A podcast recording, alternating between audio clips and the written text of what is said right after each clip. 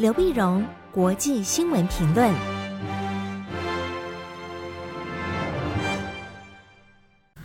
各位听众朋友，大家好，我是台北东吴大学政治系教授刘必荣。今天为您回顾上礼拜重要的国际新闻呢。第一个，我们先看美中关系。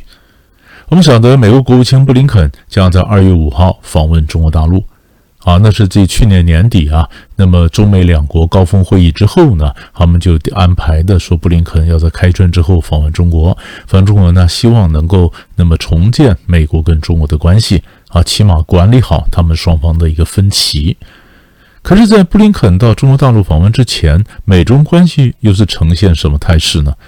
我们起码可以看到，虽然在贸易上好像双方有所可以有所缓和，但是科技战的打法呢，确实越来越激烈。在一月二十七号的时候，礼拜五上礼拜五呢，美国、日本、荷兰的国安官员在华盛顿开会，那么达成协议，禁止高端半导体的科技输出到中国大陆。中间大家最关切的当然就是荷兰的艾斯摩尔、日本的 Nikon， 他们的先进设备呢都禁止输中。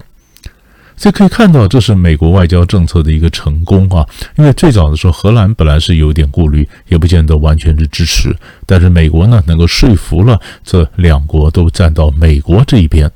事实上呢，嗯，去呃一月十三号的时候，日本首相岸田文雄访问美国；一月十七号，荷兰首相吕特访问美国。这看到美国的这个外交。呃，如果把时间往前推一下，去年十一月十五号的时候呢，习近平在巴厘岛 G 二十 的高峰会议上，也才跟荷兰首相吕特见了面。见了面呢，双方呃在讲说，那么呃庆祝呃中国大陆跟荷兰呢大使级关系五十建立五十周年。也就是说，中国要固住跟荷兰的关系，美国要把荷兰呃跟日本一样挖到它反中科技战的阵营。那这个部分可以看起来，这是美国呃取的，美国赢了啊，美美这是这一局是美国赢了，美国赢了。那在军事上呢，军事上我们从去年就可以看到，呃，美国呢也在主导之下，让北约跟日本跟韩国做了一个连结，做连结。那么，所以在上个礼拜天呢，一月二十九号礼拜天的时候，北约秘书长斯托登伯格呢就到日韩访问。啊，二十九号到首尔，那么三十号到了东京。到东京，事实上去年呢，尹锡悦到北约参加峰会之后啊，南韩呢就在北约开了第一个驻北约的代表处。代表处呢，就宣誓将加强反扩散啊、网络安全啊、反恐啦、啊、灾难救助啊等等各个方面的合作。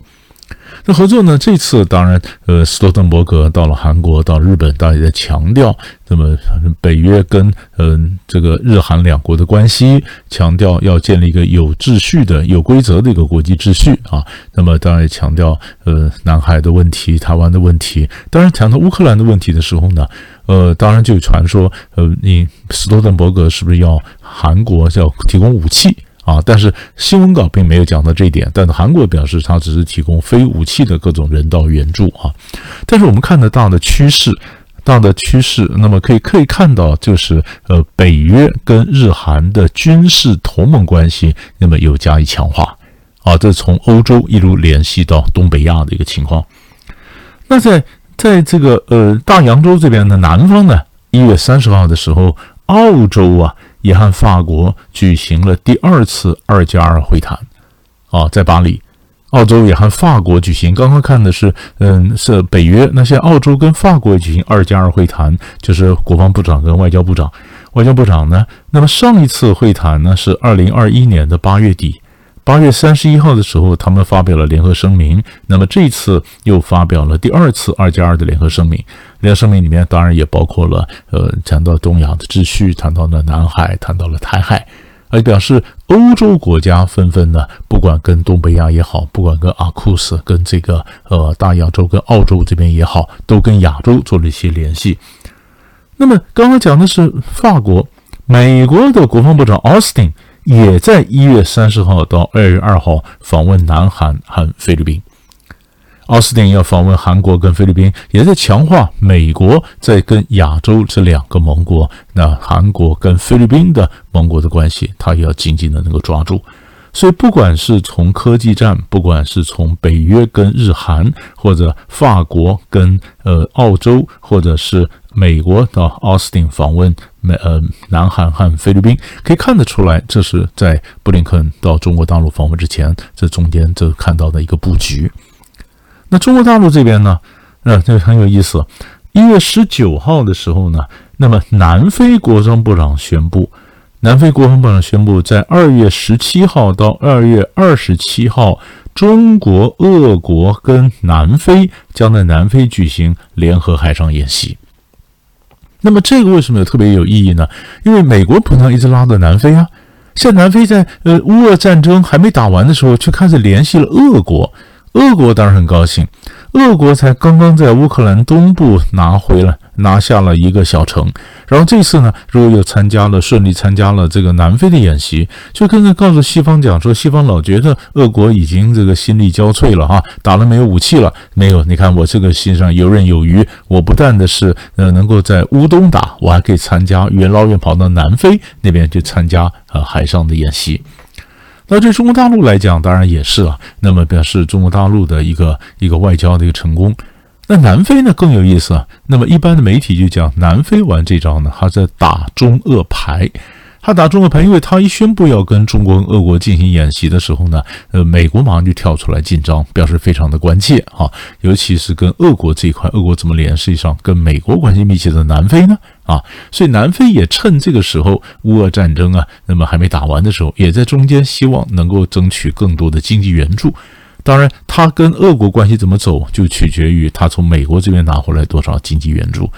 这可以看得出来，南非也把握时间打，从另外角度来打了俄国牌。啊，这是我们在我们中国人过年的这一阵子，我们可以看到国际上的产生的这些布局。这是第一大块新闻。第二大块呢，我们就看到布林肯。美国国务卿布林肯非常忙碌。我们前面才讲到说二月五号他要到中国大陆，可在一月三十号他先到了中东，他先到中东，中东呢他先到了埃及，埃及呢要强化美国跟埃及的战略伙伴关系啊，战略伙伴关系见了埃及总统塞西，也建立他的外长啊，建立外长。事实上呢，呃，这里面当然也强调了，强调了各种的民主的发展啊，也强调说你的虽然是呃军事政府，但是非常的呃专制啊。那么，但是所以说美国人强调说这个民民主重要，也见了一些异议人士。但是更重要的是，他到了耶路撒冷。到了耶路撒冷，那耶路撒冷礼拜一呢？到那么布林肯到了耶路撒冷，到耶路撒冷当然也跟这个纳坦雅胡在会谈。那纳坦雅胡呢？他的这个联合政府以前我们也谈过，他是以色列有史以来最右的政府。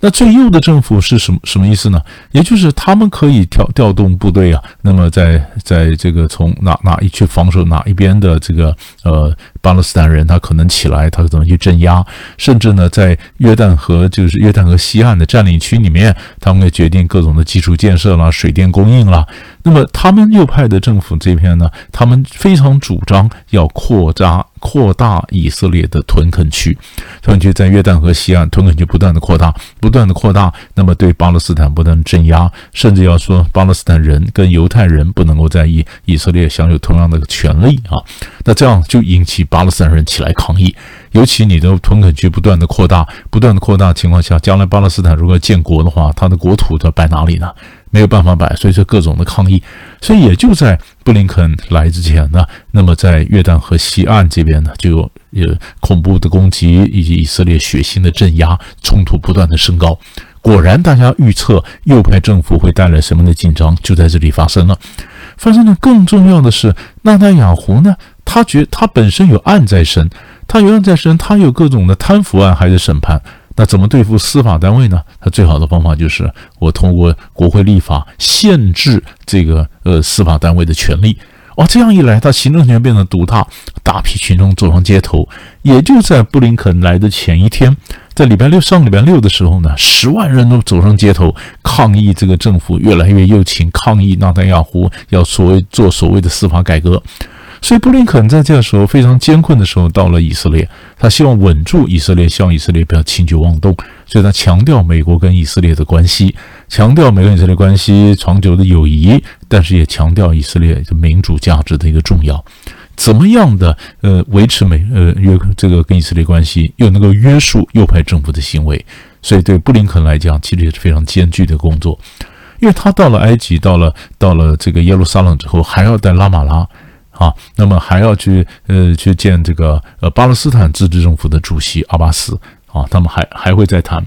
还在谈。所以这一趟到底能够对中东多少局势？所以一般的预测，美国想把重点摆在亚洲，可是中东的情势又可能把美国的注意力又拽回了到了中东，他没办法轻易从中东抽身。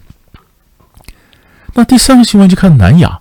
就在布林肯在中亚说南亚这边发生了问题，所以布林肯和联合国都表示非常的关切，所以布林肯也对南亚的问题表示了意见，谴责暴力是什么呢？那就是礼拜一的时候一月三十号，巴基斯坦白夏瓦，就巴基斯坦靠近呃阿富汗的一个大城白夏瓦，一个清真寺遭到恐攻，至少六十一个人死，一百五十个人伤啊，那可能死亡人数还不断的增加。而且这个这个清真寺呢，它是跟那么那个省的这个警察总部跟个反恐部门在同一个院落里面。就像做礼拜的时候呢，自杀炸弹客进去，背心炸弹引爆造成攻击，那死了很多都是警察。那谁干的呢？谁干的呢？这个巴基斯坦塔利班，就所谓的巴塔，呃，塔利班呢就讲说是他他们干的。我们想，塔利班有两支啊，阿富汗塔利班、巴基斯坦塔利班。阿富汗塔利班已经班师回朝，拿下了政权。巴基斯坦的塔利班，他还动不动就是希望能够呃能够推翻政府啊，或者他实行更严格的伊斯兰教义，